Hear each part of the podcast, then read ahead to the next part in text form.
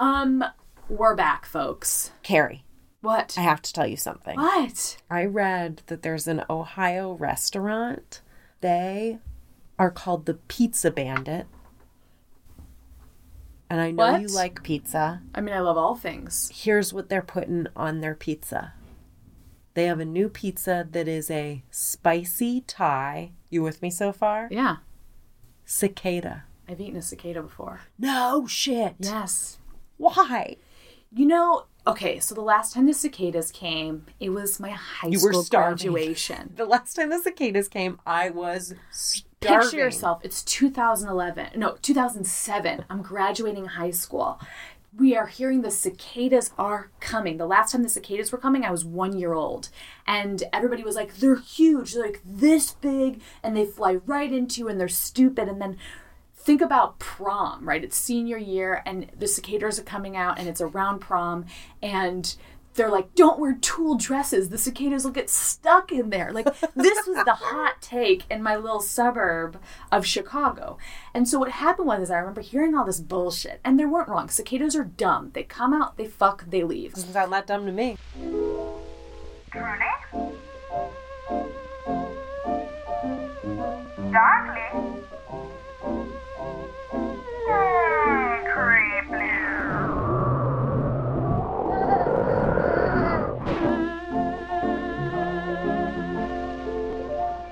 They're around and then they run smack dab into you because they're dumb bugs. They don't have eyes and they're not strong enough to fly. So when they leave, they just like zoom and like run into you. It's very funny. It's very funny. I remember when it happened, like the cicadas were covering sidewalks. Anyway, all this is to say, before the cicadas came, when I was eighteen years old, there was all this fucking hoopla about it in a way that they're like, they're the size of saucers. They're baseball sized. Like, so aggressive. And then they came out and they're not that big. And also, I love the smell. I love the sound of cicadas. The smell, could do with that. Sound, love that, like, summer. Yeah, I do too, actually. Love it. I think it's, it's a fun. Calming, fun sound. Yeah, yeah. By the way, do you know there's a difference between cicadas and locusts? Yeah, I because... didn't know. Didn't God send the locusts as a plague? But my mom thinks you can hear locusts, and I don't know the difference between the two. And he sent the cicadas just as to be like spring. So when the cicadas came, people started baking them and covering them in chocolate. And they would bring them to graduation parties as like a way to be like, look what I did. It was like a there's D I Y just, situation. There's not a shortage of food. Although there is some, there are like some places that places that are do think that using insects as protein is a is a is a good thing. Like they're it's, making tortilla chips out of it's what's up ants next. And flies. It's like helps with global warming, less food consumption, like less meat consumption using insects. The smaller the bug, the more okay with it I am. I have eaten crickets at Mexican restaurants that do a salted cricket. Sure. Mostly for the shock value of like, so that's why not? What it is. It, they're not like delicious or anything. No, so that's what it is. I remember eating it so fast because I didn't want to taste it, but I remember eating it because there was all this hoopla about cicadas, and I wanted to know. Like, I felt like eating one was like me being like, I did it. I don't have to do it again. But it was like part of the like. Folklore of cicadas. I wanted to be like, they're not that big. I ate one. It was one bite. It was done. It tastes like an almond a little. An almond? With an exoskeleton. An almond with an exoskeleton. Covered in chocolate. I didn't love it. I don't remember the taste of it. I remember wanting to swallow and being freaked the fuck out that I was eating one. Yeah, they're just a little too big for me. But at eighteen, I was like, you know what? Here we go. I leaned in. So... what else do they have in their pizzas? We're not going. I'm going to drop a truth bomb on you. It's going to be a sad journey, but you have to take it with me. Oh, no. I'm nervous. What a stressful week. I mean, here's the thing. The kids have been sick, first of all. They're just, like, not oh. feeling well. It rips my heart up, and it's been really emotional. And I, like, got really emotional about them being sick, and I, like, was fighting with Matt. It, too totally. Much. Then there was this thing where, I don't know why this happened. It's because I, I belong to true crime loving groups on Facebook mm-hmm. and even some like podcast fan groups that I am a fan of, and I see a lot of people talking about what true crime podcasts they like, and I get um, jealous and want mm. us to be the, like, I want people to talk about us. I want people to recommend us. I right. want us to have more listeners. And I had this thing where I was like, how do you get more listeners? I don't know how to do this, but I really like doing the part where we make a podcast, but I really hate the part that is thinking about marketing or trying to get us more. Yeah, well, I do. You no. fly pretty uh, solo on that. Yeah. Full transparency, folks. Carrie no. is absent. If you're ever talking to us on any social media website, I'm absent. Facebook, Instagram, it stresses if me you're out writing too much. Us I can't. Through our email, it's always going to be me. So if you have something to say to Carrie, you should preface This is for Carrie. This is for Carrie, because I will send it to her. But otherwise, you're talking to me. Spoiler alert. So what happened this week was one of our dearest readers reached out and was like, how can I help? Like, we have a couple. Oh. And I was like thinking about it. And um, an idea got kind of bandied about that was like, why don't you get an ad on one of these really well-known true crime podcast oh. that says listen to Truly Darkly Creepily, because the kind of people that listen to those podcasts are the kind of people that would like totally. you. It's not just like throwing something into the world right. and right. being a bunch of people being like, why would you even combine crime and comedy? What the fuck is wrong with you? It's like, go to one of these more well-known podcasts, see what it would cost to do an ad. So I wrote to like six of them that I had heard of and knew that they are have big listenerships. Yeah. And they're like hashtag goals for us. Right. So I was like, I'll just write to them and be like, hey, how much does it cost to have an ad? You can tell I'm like so self-conscious even just telling you this you story. You telling me this? I truly am anxious. Like, my face is hot. So I did this and no one writes me back. Right. I'm sorry all. you did this solo. I wish you just told me so I knew. So I'm my, so sorry. I'm like embarrassed and weird feeling. And then one of them writes me back. It's not like the people that put on the podcast. It's like, because when you're a professional podcast, there's like a person that answers totally. those emails. So it's this person. They write me back and are like, yes, you can do an ad. Here's how much an ad is. How much is it? Prohibitive. It's a prohibitive amount. I want to know how much. It's a lot of money. Yeah. For us. I don't think it is a lot of money, for the record, for some, but for us, it's like a crazy amount of money. Totally. It's like way more than we've ever made on Patreon. It's a lot of money. So here's what I want to walk you through what happened, because it's so dark, and I, I actually like don't have a therapist, like I've said in the past, so I Here need to dispel this somewhere. So I write them. I don't tell you that I've written them. I don't tell Matt that I've written them. No one knows that this is happening. And I just start thinking about it on my own, about this huge amount of money. And it becomes this thing that's like an emblem of whether or not I think we're worth it. Yeah.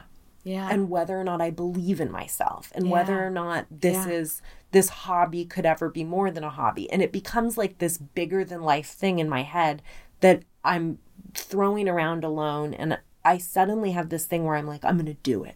I'm going to fucking do it. And I'm not going to tell Carrie I'm doing it. And I'm not going to tell anyone in my life that I'm doing it, because I would be too embarrassed to tell them that I spent money, like a lot of money, on something like this. I'd be too embarrassed for right. anyone to know.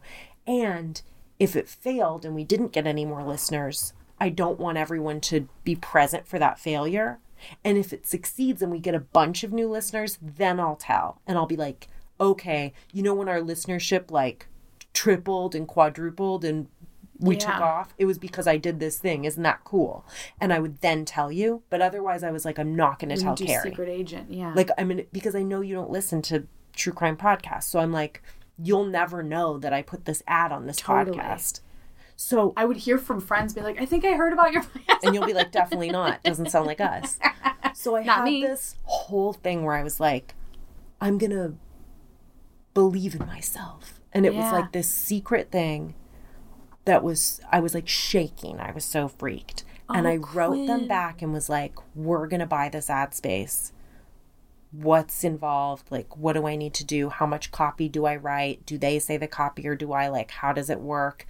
And they write back and are like, they say the copy, it, it's about this long, like, we're going to put it in the middle of the episode. It'll either air this date or this date. And I'm like nervous, but I'm like, I'm fucking Queen. doing this. I'm like, let's do it. Then they write me back and they're like, actually, they're promoting some other true crime stuff this month. They don't want to do it. Right. So I said yes to this crazy amount of money that I thought like, and then they were like, even though you will give us all your riches, we still will not do your ad.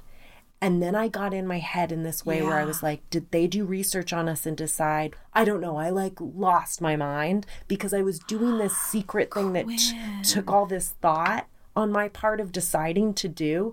And it was this big deal for me. And then they were like, even though you will give us so much money, we still won't talk about your show.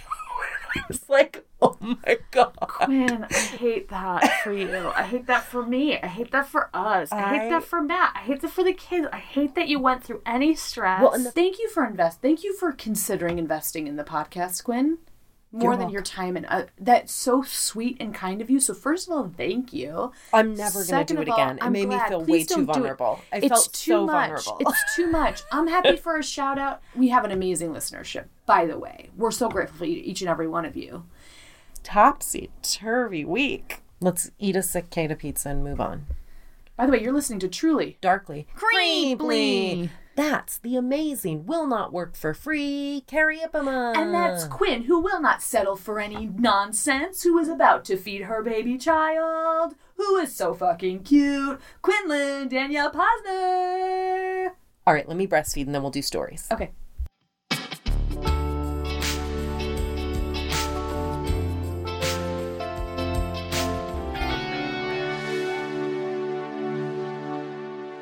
Okay.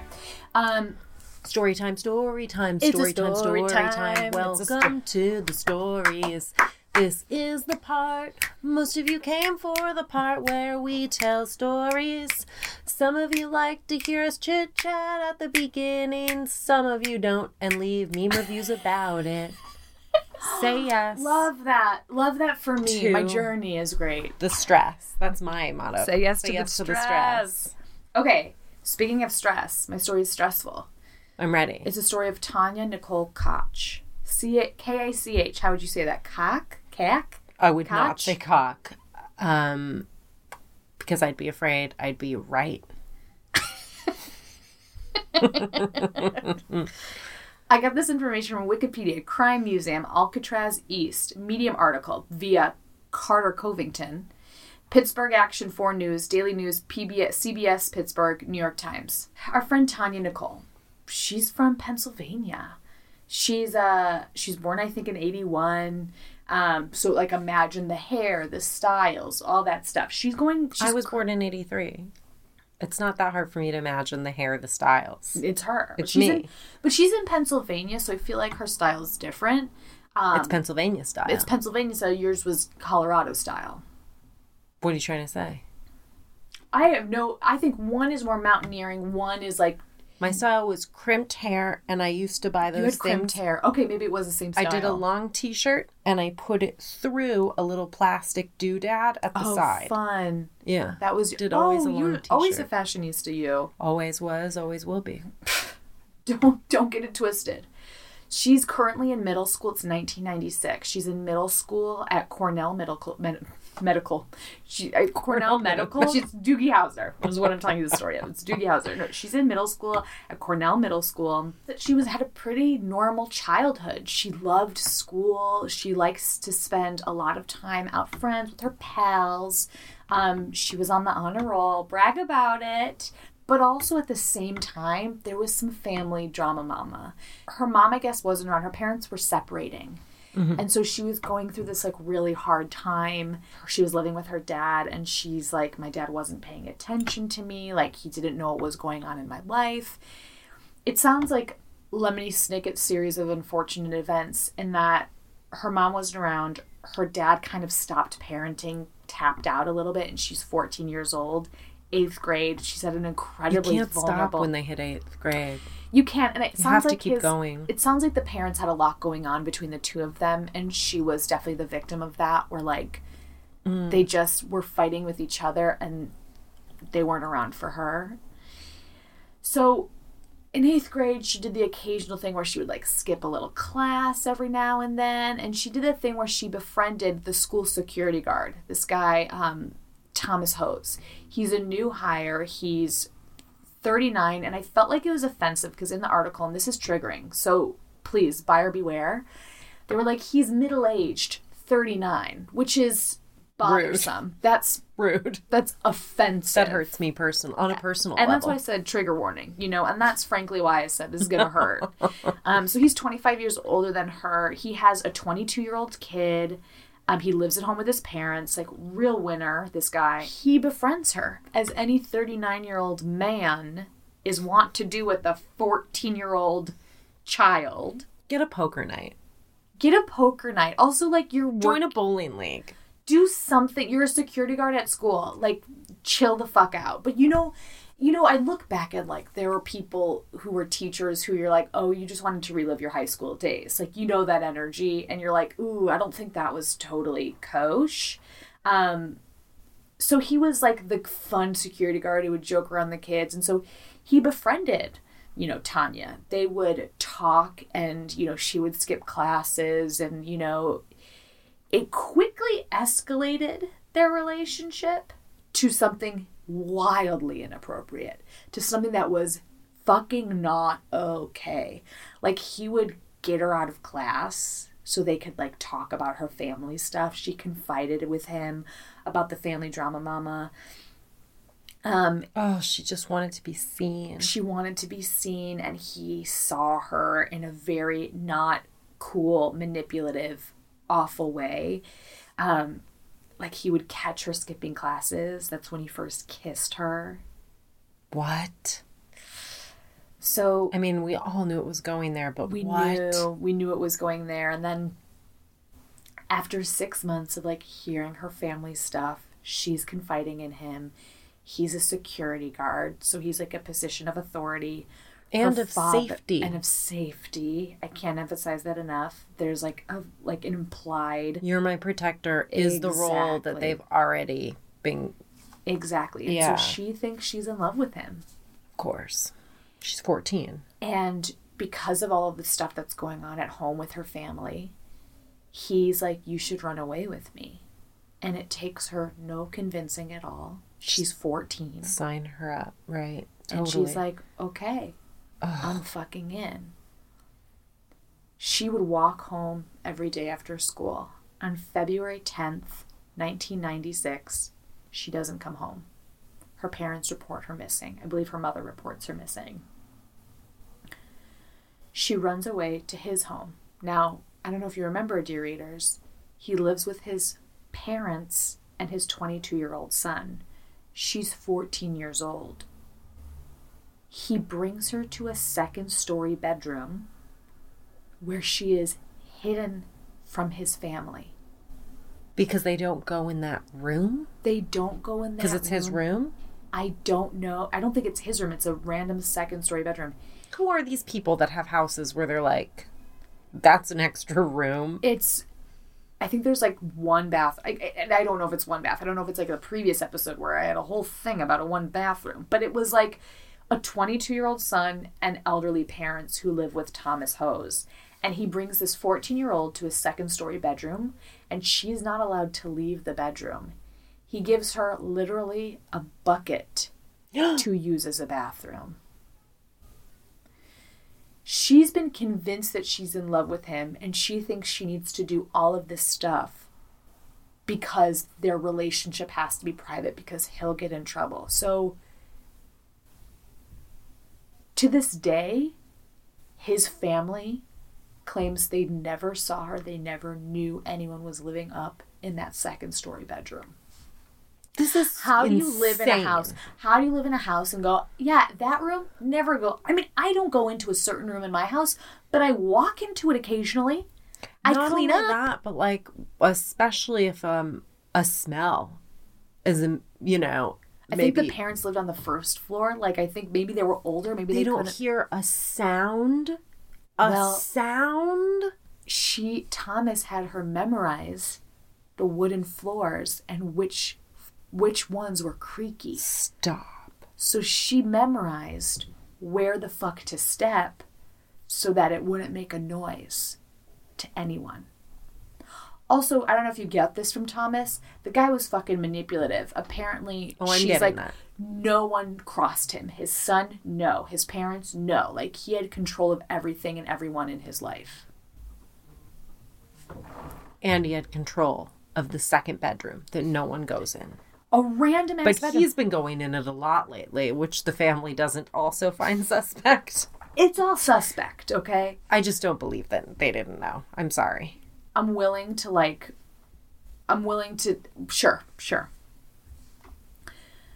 So she would eat mostly peanut butter and jelly sandwiches, a banana, a can of pop. I believe it was Faygo pop, soda pop. I don't know what, what that is. What is it called? Faygo, maybe? Never heard of it. Um, it's not I Fanta? Didn't write that down. It wasn't Fanta. I remember it probably was, like, a Pennsylvania brand pop is what I'm assuming it was. Off-brand pop. Gotcha. Off-brand pop, P B and J, banana. He would rape her and assault her weekly. And I'm going to use the word rape because she's fourteen years old. And I think it's important to know that her brainwashing doesn't negate the fact that this guy was fully raping her. Twice a week at night, he would lead her down into the cellar, into the basement, and he'd have her take a shower.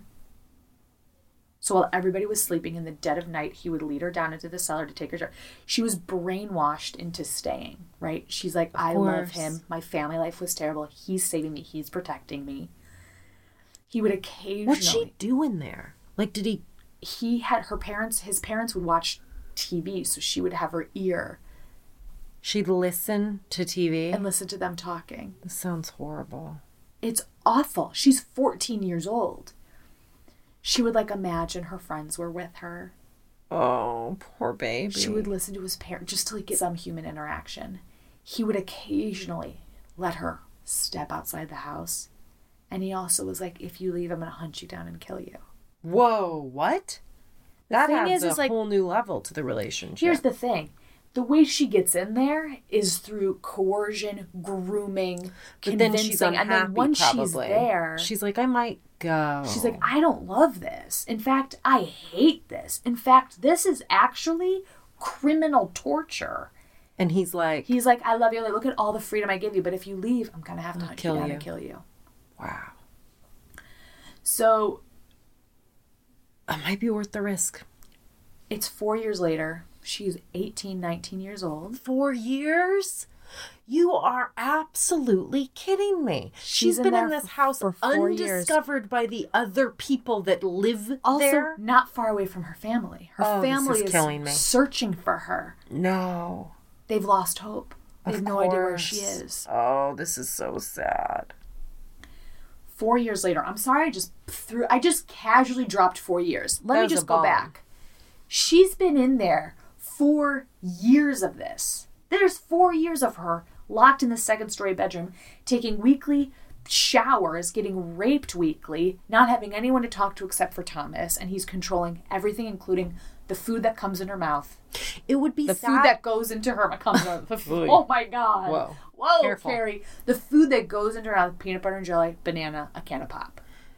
And I will say pop because I'm from Chicago. Oh, she probably has a pretty bad tummy ache all the time. Um, also, it's like it would be sad if that happened to anybody, if anybody lost those four years.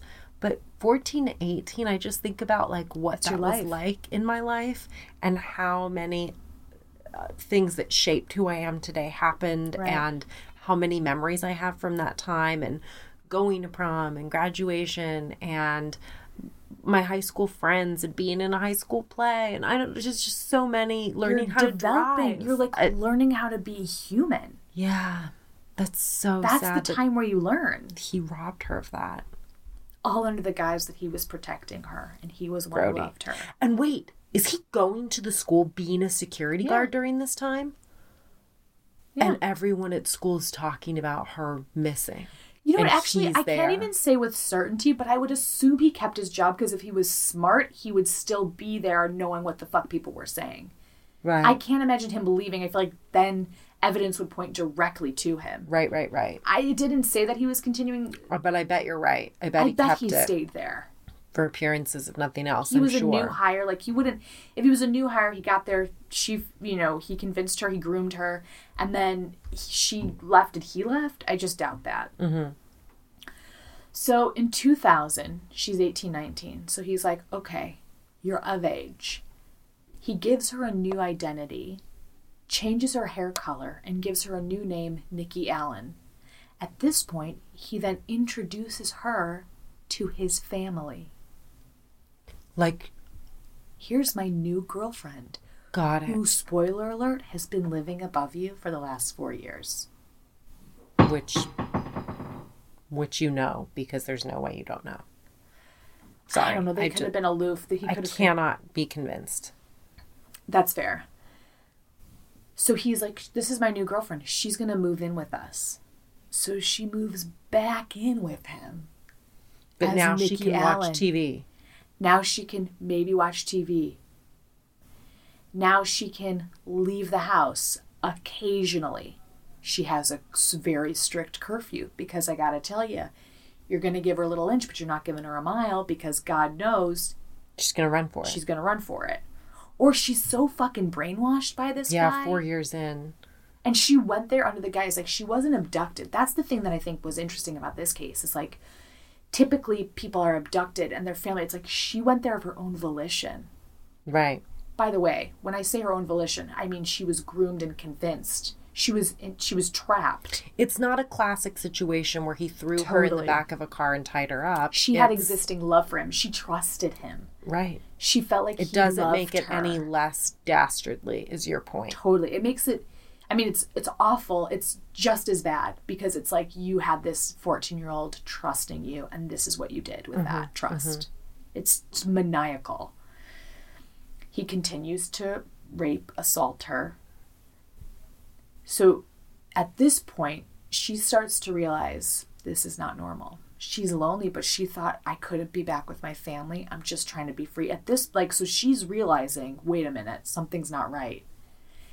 In her book that she ended up writing, which, by the way, I did not read, but I went on Amazon dot com and I looked at it and there was an excerpt from a blurb. So I will read you what that excerpt of a blurb says.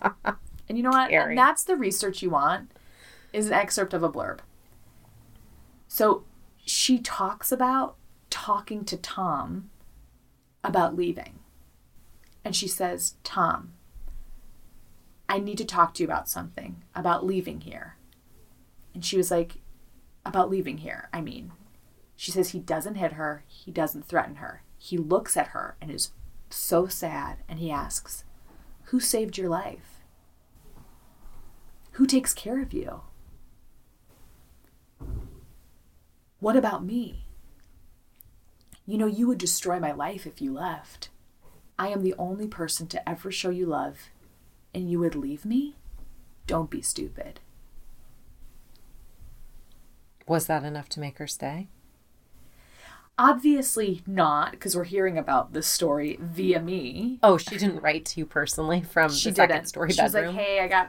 Here's the got thing, it, though. It's it, like, in within that, I didn't read the full text, but like... She's like, but what about me? I can't be here. I can't stay here. And he's like, but what about me? I love you. Who gave you all? Like, right, classic right, right. manipulation, brainwashing. Like, you would destroy my life if you left. Not taking into fucking account that he fucking ruined her life. Mm-hmm. Took away, as you said, like, some of the best years of her life. It is not until March twenty-first, two thousand six, ten years. She's been under his control. She was able to go to the grocery store, and she befriended the owner of a grocery store. His name is Joe um, Spirico. Spira- yeah, Spirico. She goes to the owner of the store, and she confides in him. She's like, this is my real name, Tanya Nicole Kach. I'm being held against my will. She convinces Joe, and Joe was like, she looked like a Barbie. Like, she was always dressed up. She looked... He, she convinces him, she convinces him to call the police and send it to her home. At twenty-four years old, she's finally saved. She's reunited with her family after ten years. She credits God for surviving. He pleaded out. In two thousand seven, he had pleaded out. He was going to get charged. He, he he claimed he was not guilty because they were in a relationship. I'm sure was his fucking excuse. She was fourteen. So he pleads down. He pleads guilty to three counts of involuntary deviant sexual intercourse, which, by the way, that's fucking rape. That's deviant. Rape. It's just sickening. Three counts of that. Three. Aggravated indecent assault, statutory assault, not statutory rape, statutory assault, interfering with custody of a child, corruption of a minor, and child endangerment. endangerment. The sentence on this, can you guess what no, the maximum no, no, no, sentence no, no. is? Oh, God, what?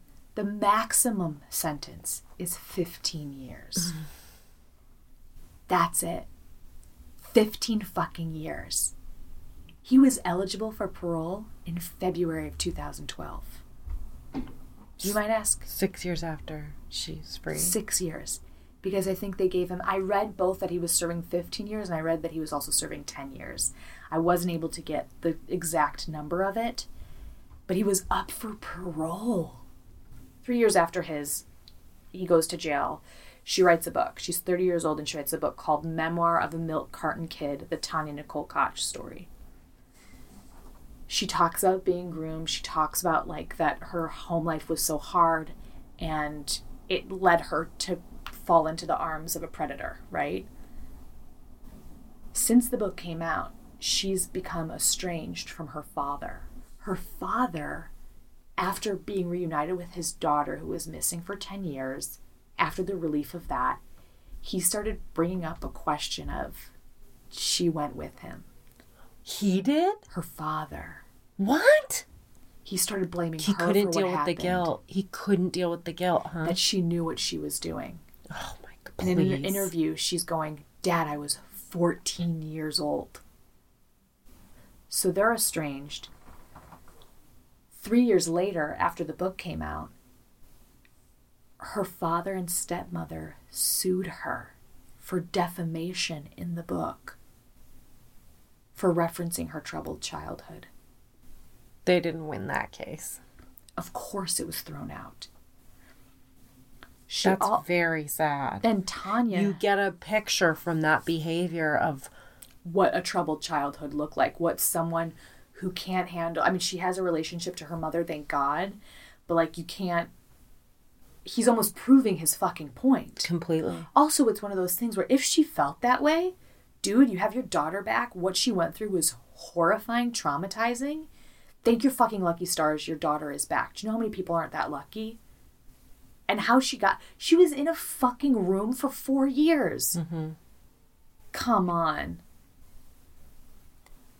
She has since tried to sue the organizations, like the school board, like the police. All of those were thrown out. But she's since tried to sue those organizations because for their... lack of action, for understanding that this Thomas guy, for not seeing this Thomas guy, for not investigating properly. How could they have missed that, like, this guy was having an, I mean, I want to say an affair, this guy was grooming this child. Like, how could they have missed that? I mean, and it's a valid question of, like, yeah, she was taken out of class often by the security guard. Her friends, like, no one she confided in. It's just, so she sued them. All of those were thrown out. And I think mm-hmm. it's just trying to get some justice.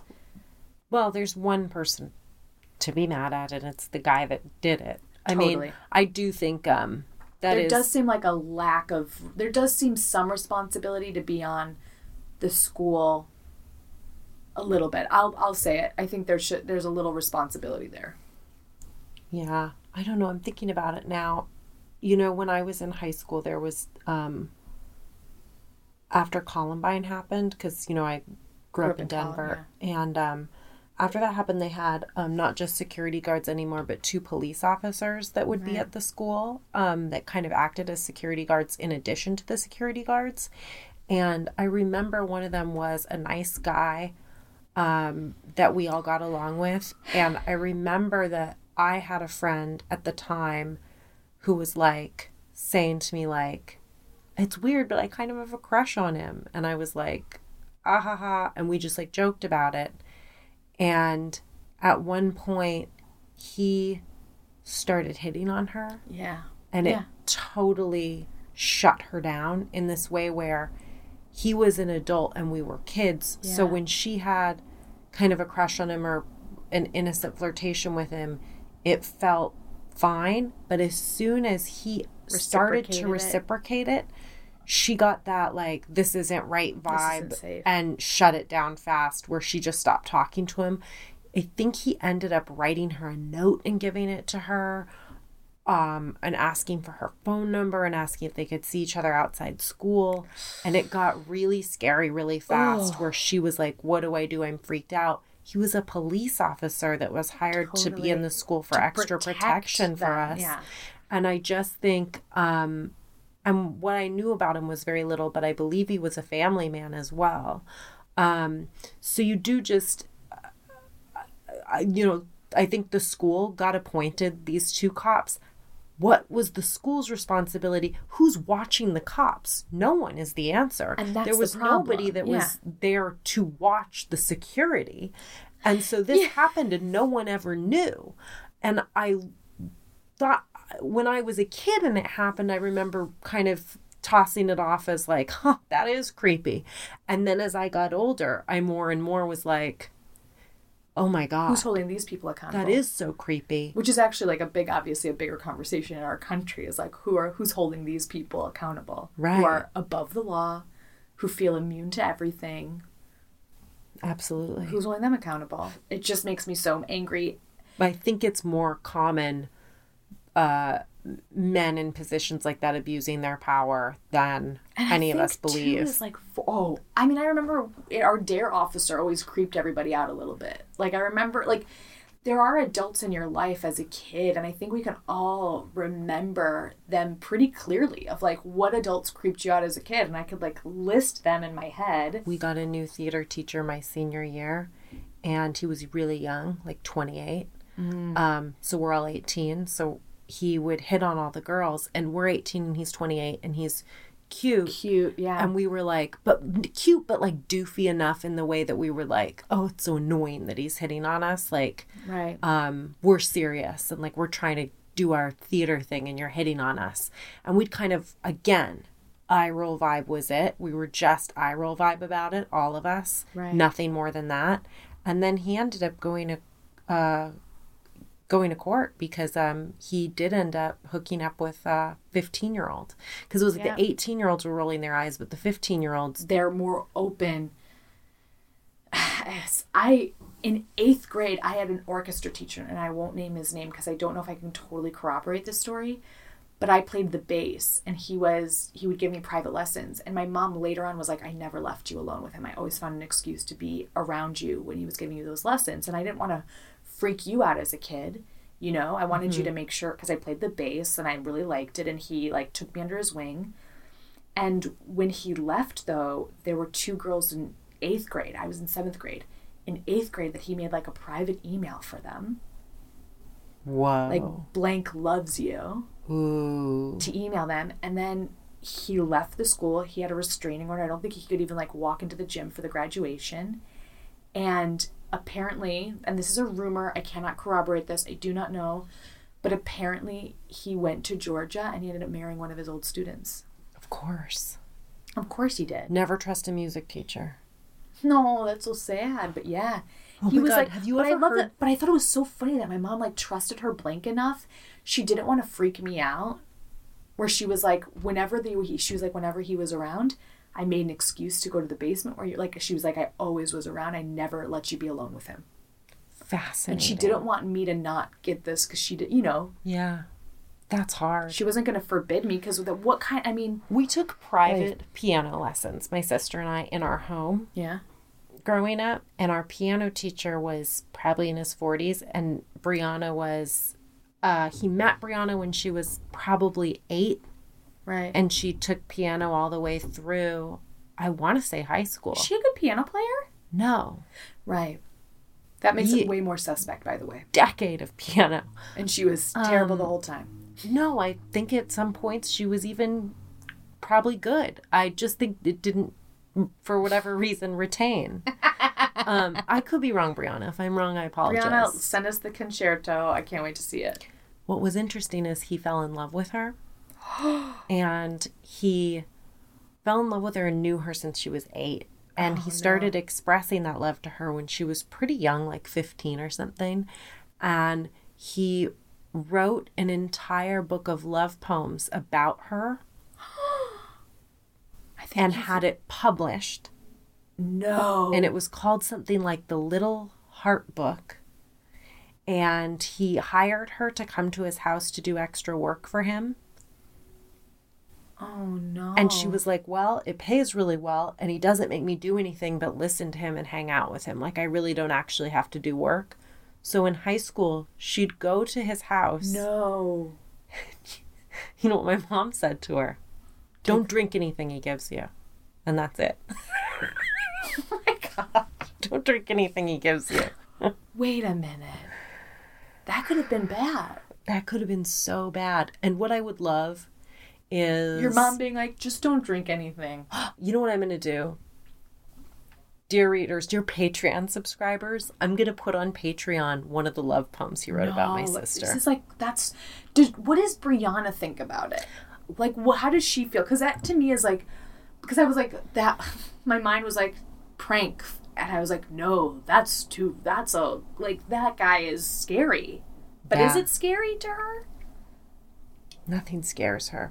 I think um, she felt very in control of the situation. She's come a lot. Uh, she's one of those creep magnets. She's had a lot of uh, close creep calls in her life. Brianna has. Um, so I'd be, yeah, we, we should, uh, we'll do we a should little. interview her. Yeah, we should do a, a mini interview with her for the Patreons that's just She'd called Brianna and the Creeps. Just it's like Benny so and the Jets. Creep.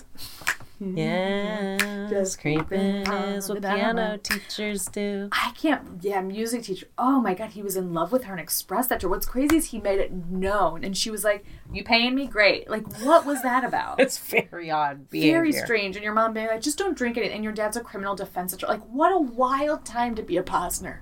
Like, truly, what a wild time. You guys lived a life. Wasn't, like, your boyfriend's dad buying you jewelry, too? Like, what is going on in your house? Creeps be creeping. They're Creeps everywhere. Creeps be creeping. And you guys are Look like... Look out. They're right behind you. It's a trap. um, as of two thousand eighteen, Tanya Nicole, she's married. She has two stepchildren and some some grandchildren, some Probably step-grandchildren. Probably a great therapist. For sure. Um, and if you want more information, you should actually buy the book that I quoted the blurb, yeah. which is... Um, the expert a, of the excerpt of the blurb. Expert of the blurb book. The blurb, the blurb of the book excerpt. Of the expert. What is the book that called? That is a hard word that we're both saying wrong. Blurb keep, book? No, expert? It, it's not expert. Yeah, it is. It's excerpt. Oh, yeah, yeah, yeah. It's an excerpt. We're saying expert. That's I not did say right. expert, and I didn't. I'm hungry, so, like, let me go. Okay. All right, you're gone. But the book is called The Memory of a Milk Carton Kid, The Tanya Nicole Kach Story. You could buy Ma- it on Kindle. You could buy it on Amazon. Oop. She's available. Okay. Um, but, again, like we say, support the troops. We always say that. Why do we always say that? Listen to me now. Listen to me. Okay. I'm doing a story now. Okay. See? Hey. Um, I got These are my long informa- episodes, by the way. Huh? These are going to be long episodes. Ugh, I know. It's terrible. Okay. We did short last. All right. Uh, C B S, Hudson Valley One, and a really, really excellent article in The New Yorker by James Lasdun. We love. Do you want to know the name of the article that James Lasdun wrote, even though it's a little bit of a giveaway? Yeah, of course. I love a clever, because The New Yorker does clever articles, and I love them. It's it's very interesting, and the name of the article is My Dentist's Murder Trial. Mm-hmm. Okay. That's right out of there. Do so the crossword in the back, come on forward, read about a little true crime. We love Read it. About a dentist's murderer. Gilberto Nunez is fifty-six years old today. He's a dentist, as you might have guessed. He's originally from the Dominican Republic, and he practices his dentalstries in Kensington, no, Kingston, New York. Can I ask, though, he's his birthday is today? He's fifty-six today? Or, like, to, as of today, he is fifty-six? No, I don't know his birthday. Thank you, because I thought you were like, and today. I'm just like, he is fifty-six currently. That is his age. Right. That's not how old he is when all this happens. Noted. Got it. He meets a couple, Thomas and Linda Coleman, in twenty ten. They both have kids in karate class, and Gilberto and Linda become chatty and friendly. They're both kind of at tricky points in their lives. Gilberto's going through a separation.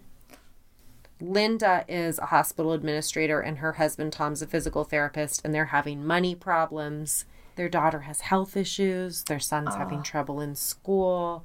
So she kind of starts to talk to Gilberto Nunez about all this stuff that she's going through and kind of just what she, what her hardships in life, and they're getting closer, and they end up starting to have an affair. Okay. Gilberto is all in. He's head over heels pretty much right away. And Linda's vibe is more like, this is swell, super into you, totally not going to break up my marriage or my family.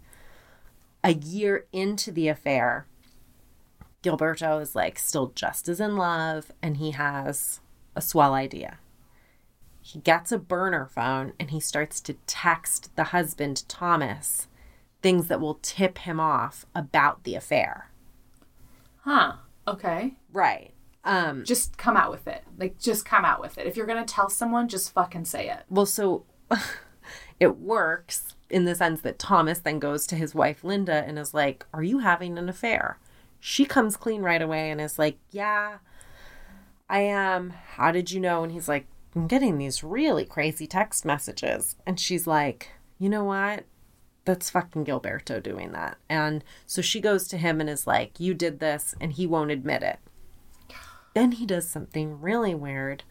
He calls Thomas's phone and leaves a voicemail on it, the contents of which are basically threefold. He loves Linda. He loves Thomas. What is that fucking noise?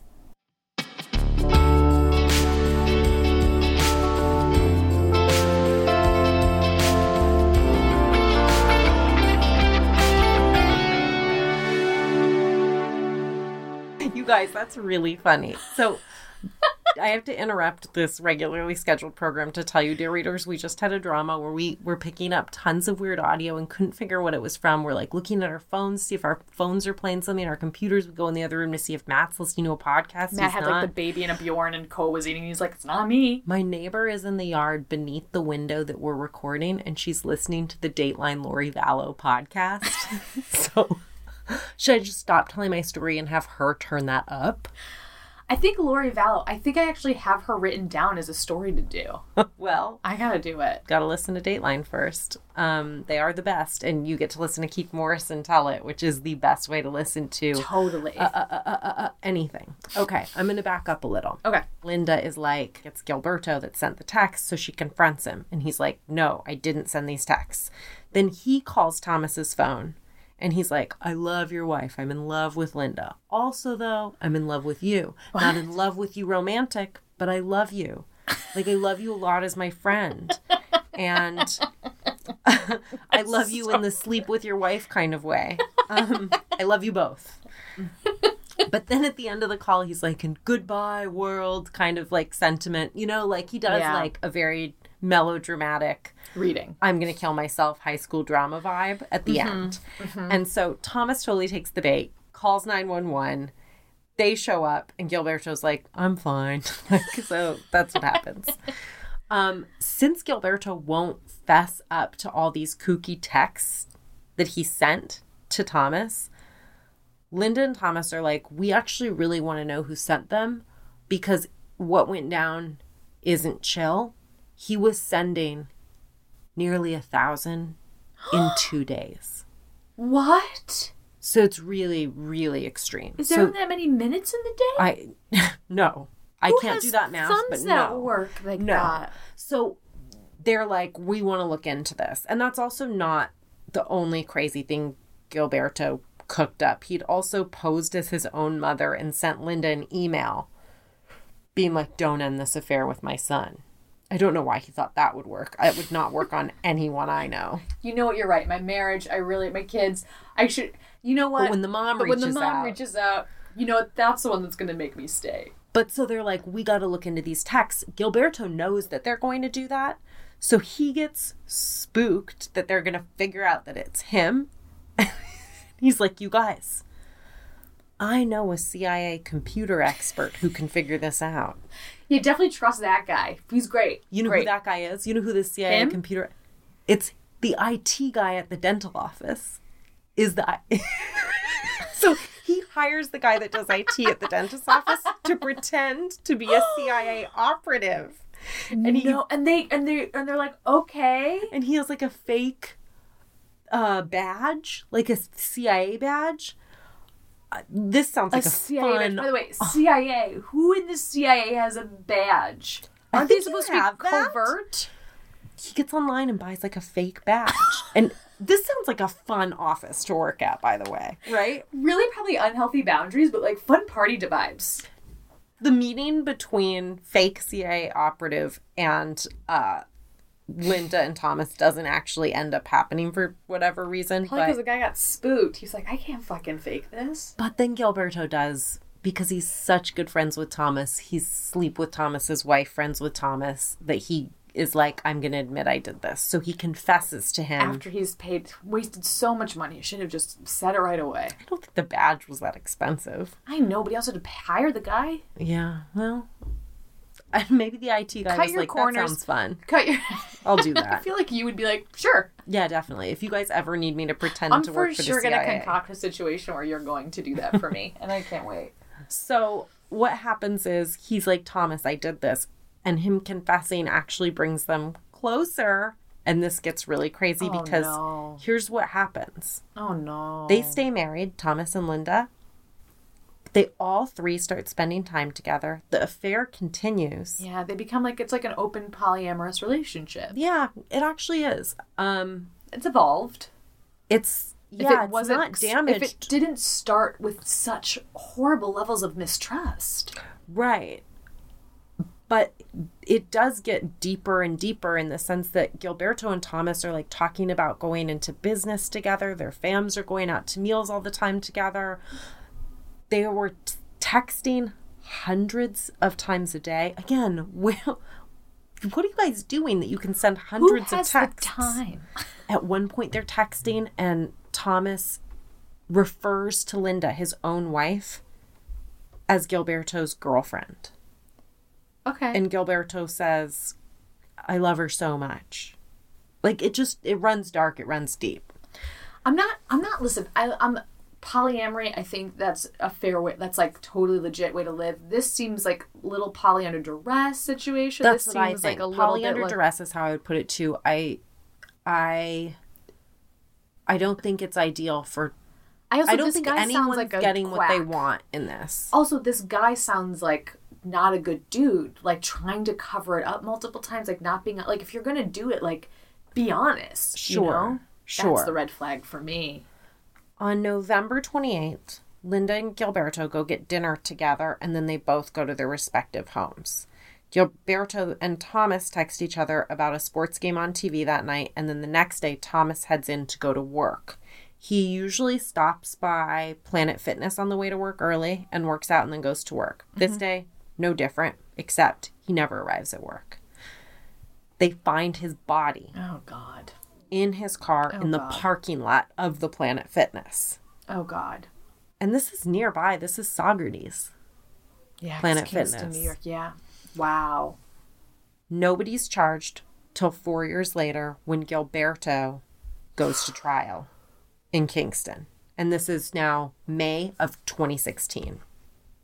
Gilberto's account of what happened is that he fell asleep during that sports game that was on the night before, didn't know anything happened, woke up the next day, got a call something was wrong, went to the Planet Fitness parking lot, freaked out when they saw, when he saw his friend. He like freaked that no one's performing C P R because he realizes he's really probably dead. He's justifying falls his- to his knees and is like, no, and like. Other people witnessing this are like, it was pretty melodramatic stuff.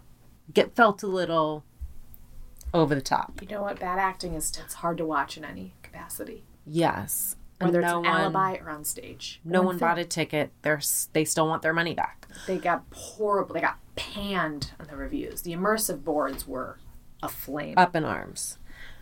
So, during the trial, the prosecution is basically what we say happened is that Linda left Gilberto at that dinner. They were at that dinner, and she's like, "I'm done." He's heartbroken and cuckoo, which we all know him to be at times. So he waited for Thomas outside the gym and or followed him to the gym and then gave him a cup of poison coffee. That's like their narrative. Did they find poison in his system? I'll tell you what they found. Midazolam. Mida, Midazolam. Midazolam? How I do you assume pronounce all these that? Are found in a dentist office. Am I wrong? Okay, well, let me explain. Um... Midazolam is not a lethal thing. In order for it to have been lethal in Thomas, it would have had to have been used with conjunction with something else, or it might have been able to be lethal only because Thomas suffered from sleep apnea. And right. That's something that when your breathing stops in conjunction with taking that drug can be lethal. So one thing we know for sure, there it was a like Wikipedia a... search for Mida, midazolam. I'm going to guess it's midazolam. There was a Wikipedia search for midazolam on Gilberto's computer. Oh, there no. There are vials of it in his office, yeah. which are part of an emergency kit in case someone's having a seizure, but they're unopened. They're sealed. All of them that are accounted for? Correct. Oh, that wow. we know of. One thing we know about Thomas is he has hypertension, depression, anxiety, migraines, insomnia, and sleep apnea. Gilberto knows that his friend Thomas has sleep apnea. He's the person that ends up telling the police that. He's like, well, you know, he had sleep apnea. Huh. The thing about it is it still feels very weird and flimsy because yeah, it it's not a it's recipe not a sure of thing. You give somebody exactly. this drug and the sleep apnea will kill them. It's not at all a sure thing. Also, you have to be asleep for sleep apnea to kill it's him. A like, very, it's a very, like... very harmless drug when you break it down.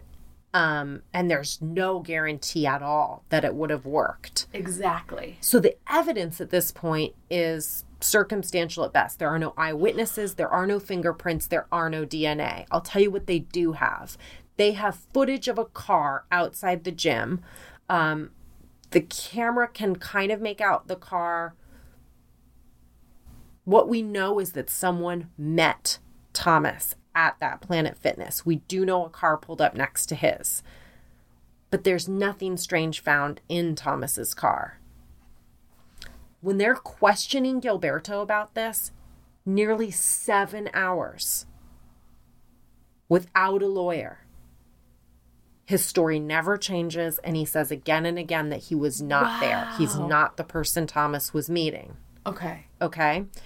Linda testifies in court, and she's totally turned against Gilberto. She's like, even files a wrongful death suit against him. And she was like, he fucking did it. We also learn in trial that he was buying Linda a lot of shit, which, you know, I don't think that's that uncommon in an affair. He, but he was also, like, beyond buying her shit, he was paying her credit card bills, and he was giving Thomas money. He was giving Thomas money for payments that had to do with a marriage that had ended. Like, Thomas had divorce settlement payments for a different marriage, and Gilberto's, like, paying it. He also offered to send Thomas back to school on his dime. So he's paying for both of them in that sort of thruple. Relationship. I don't know what to call it. We'll call it a thruple. A thruple. Um, I mean, but it's it's common to give the person money that you're having an affair with. I don't know how common it is to give the person money that you're cuckolding, but they are very good but friends. They're, but they're open about it in a way where I think that's why it's a thruple. It's like they're like, it's poly, it just feels like they have an open relationship. It feels like a very... It's a new mm-hmm. wavy, mm-hmm. new agey kind of vibe.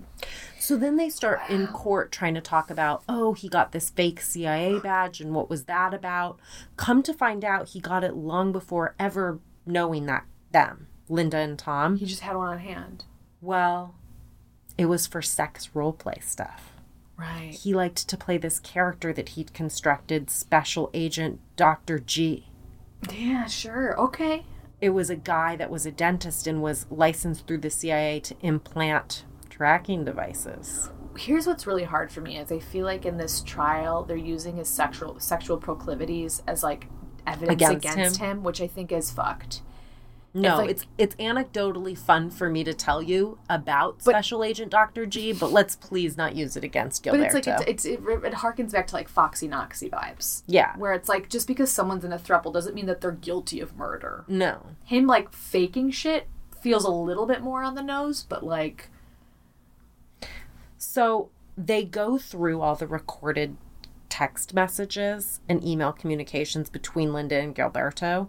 And she's trying to paint this picture of, like, I was not that into it. And the texts are, like, they definitely show that he was saying things like, if I lose you, I'll lose everything. Everything I hope, wish, and dream and pray for. I'm not leaving you. Not today, not tomorrow, not ever. Which he's very, you know, dramatic. Mm-hmm. And that does even sound potentially threatening. But it's a little confusing because the stuff she's writing back is that she loves him, that she misses him when she's not with him. Um... They also find that there's deleted texts on Gilberto's phone that are between him and Tom from the night before. And they're like, oh, this was it. This was them setting up this fucking Planet Fitness meeting. Jesus. But they fucking are able to get the text. And while they're working on it, Gilberto's like, I don't know how those texts got erased, but I think the police might have erased them to make me look guilty because the only thing we texted about was that game that was on T V, that sports game. That's all we said. They end up being able to retrieve the data and get those texts. And guess what? Every single one of them about fucking football. Wow. So it's really hard to piece together a reliable narrative of what the police has already been like, fuck. It's him, so we have to do everything in our... We know. We've said it once, we'll say it before. They got their eyes set on him. Yeah. So... if we want to look at more evidence that points toward Gilberto, this was interesting. He drives a white Nissan Pathfinder, and there was one outside the gym that morning. The best proof of this is that they have some, like, street footage of one dry... Uh, well, we think it's a white Pathfinder driving from the route that you would take from his house to the Planet Fitness, right, going down Albany Avenue. They do have surveillance footage of that at four thirty in the morning. It's headed toward the Planet Fitness. Right. They bring in this guy, Fredericks, who is interesting. He specializes in what is called headlight spread pattern analysis. It's like a weird, not sexy Dexter. Love it. Love yes, it. Totally. What he believes is that cars can be identified by their headlight beams, that they won't hit the street exactly the same. This particular vehicle, when it was driving, its fog lights were on, and one light struck the ground closer than the mm-hmm. other light. Gilberto's Pathfinder has a similar pattern, which is because of a fault in the mounting. So... there's a motion-activated camera at the Kohl's nearby that's next to the Planet Fitness, and it captured this vehicle pulling into the gym parking lot. Only the lights are visible because it's dark, but the front of the vehicle faces the camera, and one of those lights has the same defect as Gilberto's Pathfinder. Okay. fifteen minutes later, we see Thomas's car pull next to this car. They're next to each other, but you can't actually see if any of the doors open or close or anything. Okay? twenty-eight minutes later, the white car next to Thomas's car leaves. A minute and a half later, a white Nissan Pathfinder with a defective fog light appears on Albany Avenue driving away. It really looks like Gilberto. Gilberto's car. It really does. They get uh, Gilberto's car and videotape it driving the same route, and they have this guy, Fredericks, compare the headlight spread pattern or whatever with the vehicle on the tapes. And he compares two other random Pathfinders to see if their headlights project the same way, and they don't. So he makes this conclusion, it's it Gilberto's, Gilberto's car. car. And it puts him at the scene of the crime. Another thing we find out, Thomas, that was found in his vehicle, he was in a reclined position. The detective said it was unusual the way he was positioned in the car. He was in the driver's seat, but he was laying almost flat as if he would have been sleeping. And his pants were open. So what is going on? Did the, did Gilberto and Thomas, did they have a sexual relationship? No, not according to anyone. Okay. There were emails from a hookup site called Be Naughty dot com on Thomas's phone. One of them was sent that morning at one thirty a.m., which was just a few hours before he came. But I think it was like a ad email. Right. Like not necessarily a personalized email or anything. But this starts to be like, oh, there's kind of a culture of hooking up at gyms. Like, what's the story? Was he meeting someone for um, yeah. sex? We know that he knew that his wife was having an affair and maybe felt badly about that. The defense is basically, this angle is never properly explored. Right. It could have been a hookup. And actually, it really isn't explored. The police have Thomas's underwear and they're stained, and they could have tested that for semen, for D N A, for saliva, whatever. They don't. Why? They didn't investigate it, and they didn't investigate his activity on Be Naughty dot com. They didn't look at the Coleman's computers. They only look at Gilberto's, which what? is crazy. But the the prosecution's like, oh, no, no, this it's happened. Gilberto. Here's what happened. He had twenty-eight minutes. He gave Thomas Coleman a cup of spiked coffee, waited for him to pass out. He, I mean... This is what would have had to happen in twenty-eight minutes. Okay, are you ready? Yes. He gave him a cup of spiked coffee, waited for him to pass out, put on gloves, went in his car and staged the body to make it look like there had been a hookup, removed all traces of his own D N A from the vehicle, including whatever cup he drank this spiked coffee, did not remove Thomas, Linda, or their son's D N A, because all that D N A was found in the car.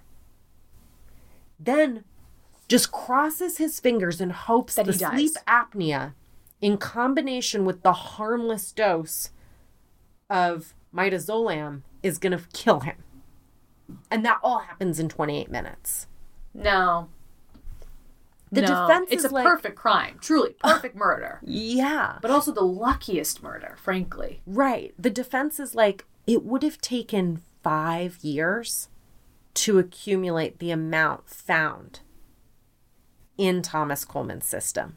So he would have had to have been planning this and stealing the drugs. There was that there much. There was that much.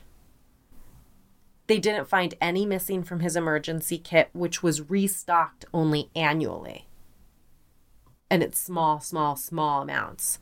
So why would he have been stockpiling that for years to take this weird chance to like kill this guy eventually?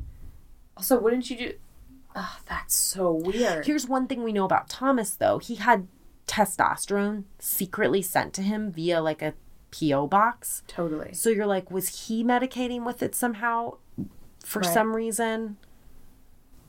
Basically, it leaves a lot of doubt, which is why I think after six hours of deliberation, the jury reaches the verdict of not guilty. Because they can't overwhelmingly convict.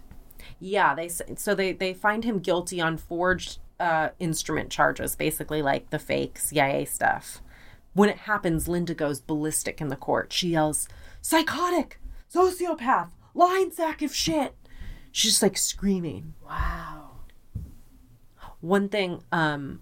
I don't, so, I mean, he's the, I mean, who else can she blame in her? She lost her husband. Like, I, oh, you know, totally. I mean, I don't fault her for that. The father of her son, and she probably feels some guilt too. Totally. He goes back to being a dentist. Okay. Right wow. back to work. Um, his, Thomas's family struggles a lot. You know, he left behind money problems and his right? son, Bradley, tries to kill himself. Oh. He takes pills, and when they ask him about it, he says he wanted to go to sleep and wake up with his dad. Oh. And he then does kill himself and is commits suicide at eighteen. Oh, so the family. sister, the like girl, she lost her brother and her dad. Oh, it's so sad. Um, the author of the article in the New Yorker, who went to Gilberto, was his dentist, you'll recall. Mm-hmm. He talks about how... Does he still go there? Yes, he goes during when the guy's out on bail or whatever. He's practicing at one point. When you find a good dentist, you, it's hard to leave, you know? So true. One thing that he says is, the truth is we don't know a lot about Thomas. Right. We know that he was a guy that... was the kind of guy that was kind of waiting out his wife's affair and being friends with the man that she was having sex with. We know that he was willing to accept help and money from that guy. Um, it feels like he was like a really compassionate person, but maybe lonely. Mm. I don't know.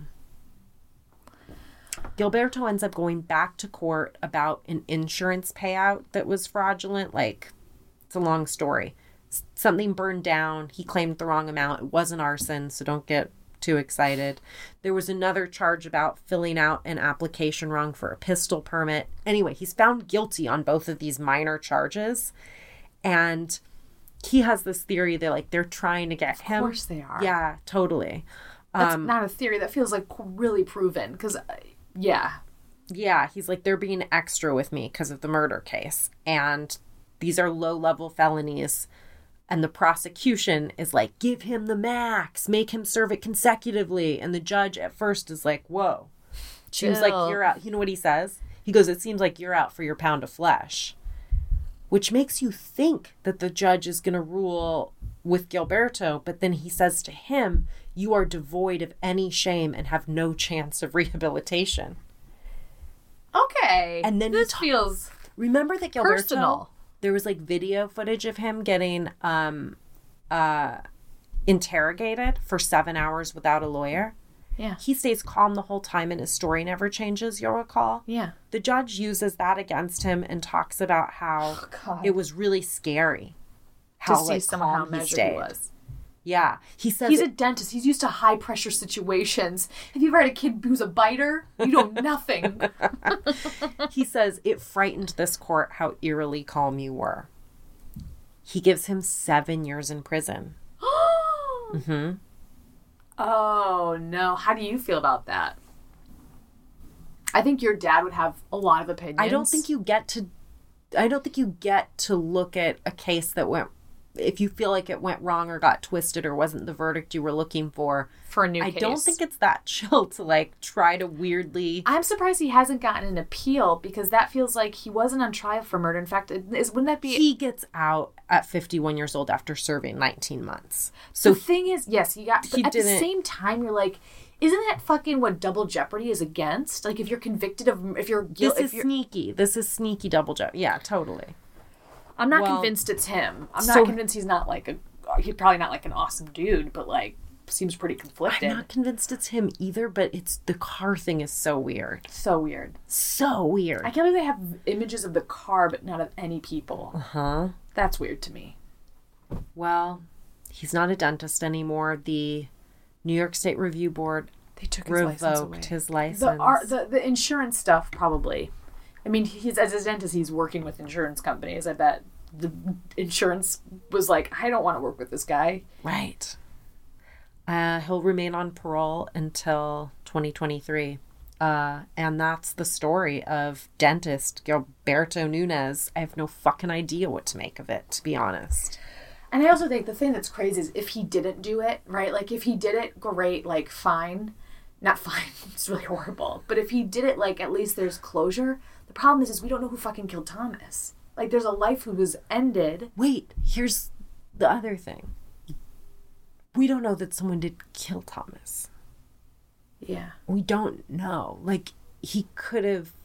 died of natural causes? Uh, well, or put that own drug in his system for some reason. Maybe he was getting sent faulty testosterone. Like, maybe he was getting sent, like... But someone pull... I mean, he's early morning next to another car at the gym that does pull in next to him for half an hour and then leave. Doesn't mean they talked, but it looks like Gilberto's car. oh, it's like so hard. I can't even. It almost feels like when these happens, I'm like, this was the perfect murder.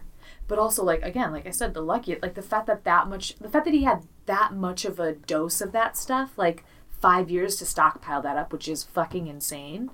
You want to hear a theory of mine? Mm-hmm. No, actually, nah. All right, skip it.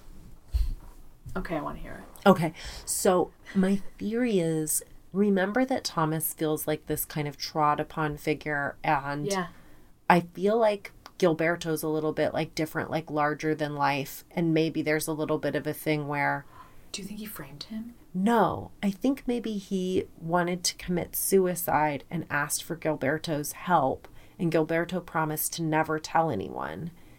And that, like, maybe oh, Thomas was like, I want to end this, and here's, like, help me. Because I feel like he was there that day.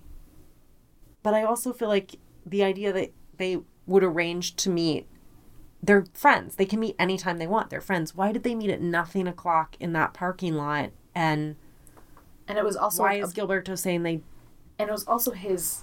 There was no note. There was no. The thing is, if he did kill himself, I can't imagine he would fake his. Maybe, maybe this was like Thomas wanted to kill himself and also then frame Gilberto. Maybe he was trying to be sneaky and like wanted to get him in the end, like have the last laugh. Oh, interesting. That's a really interesting theory. But again, like there's so much happening there that it's like, so much had to happen in order for this. Like it's. Ugh. Poor family. The poor, poor family. Linda. The girl that lost her brother. It's very sad.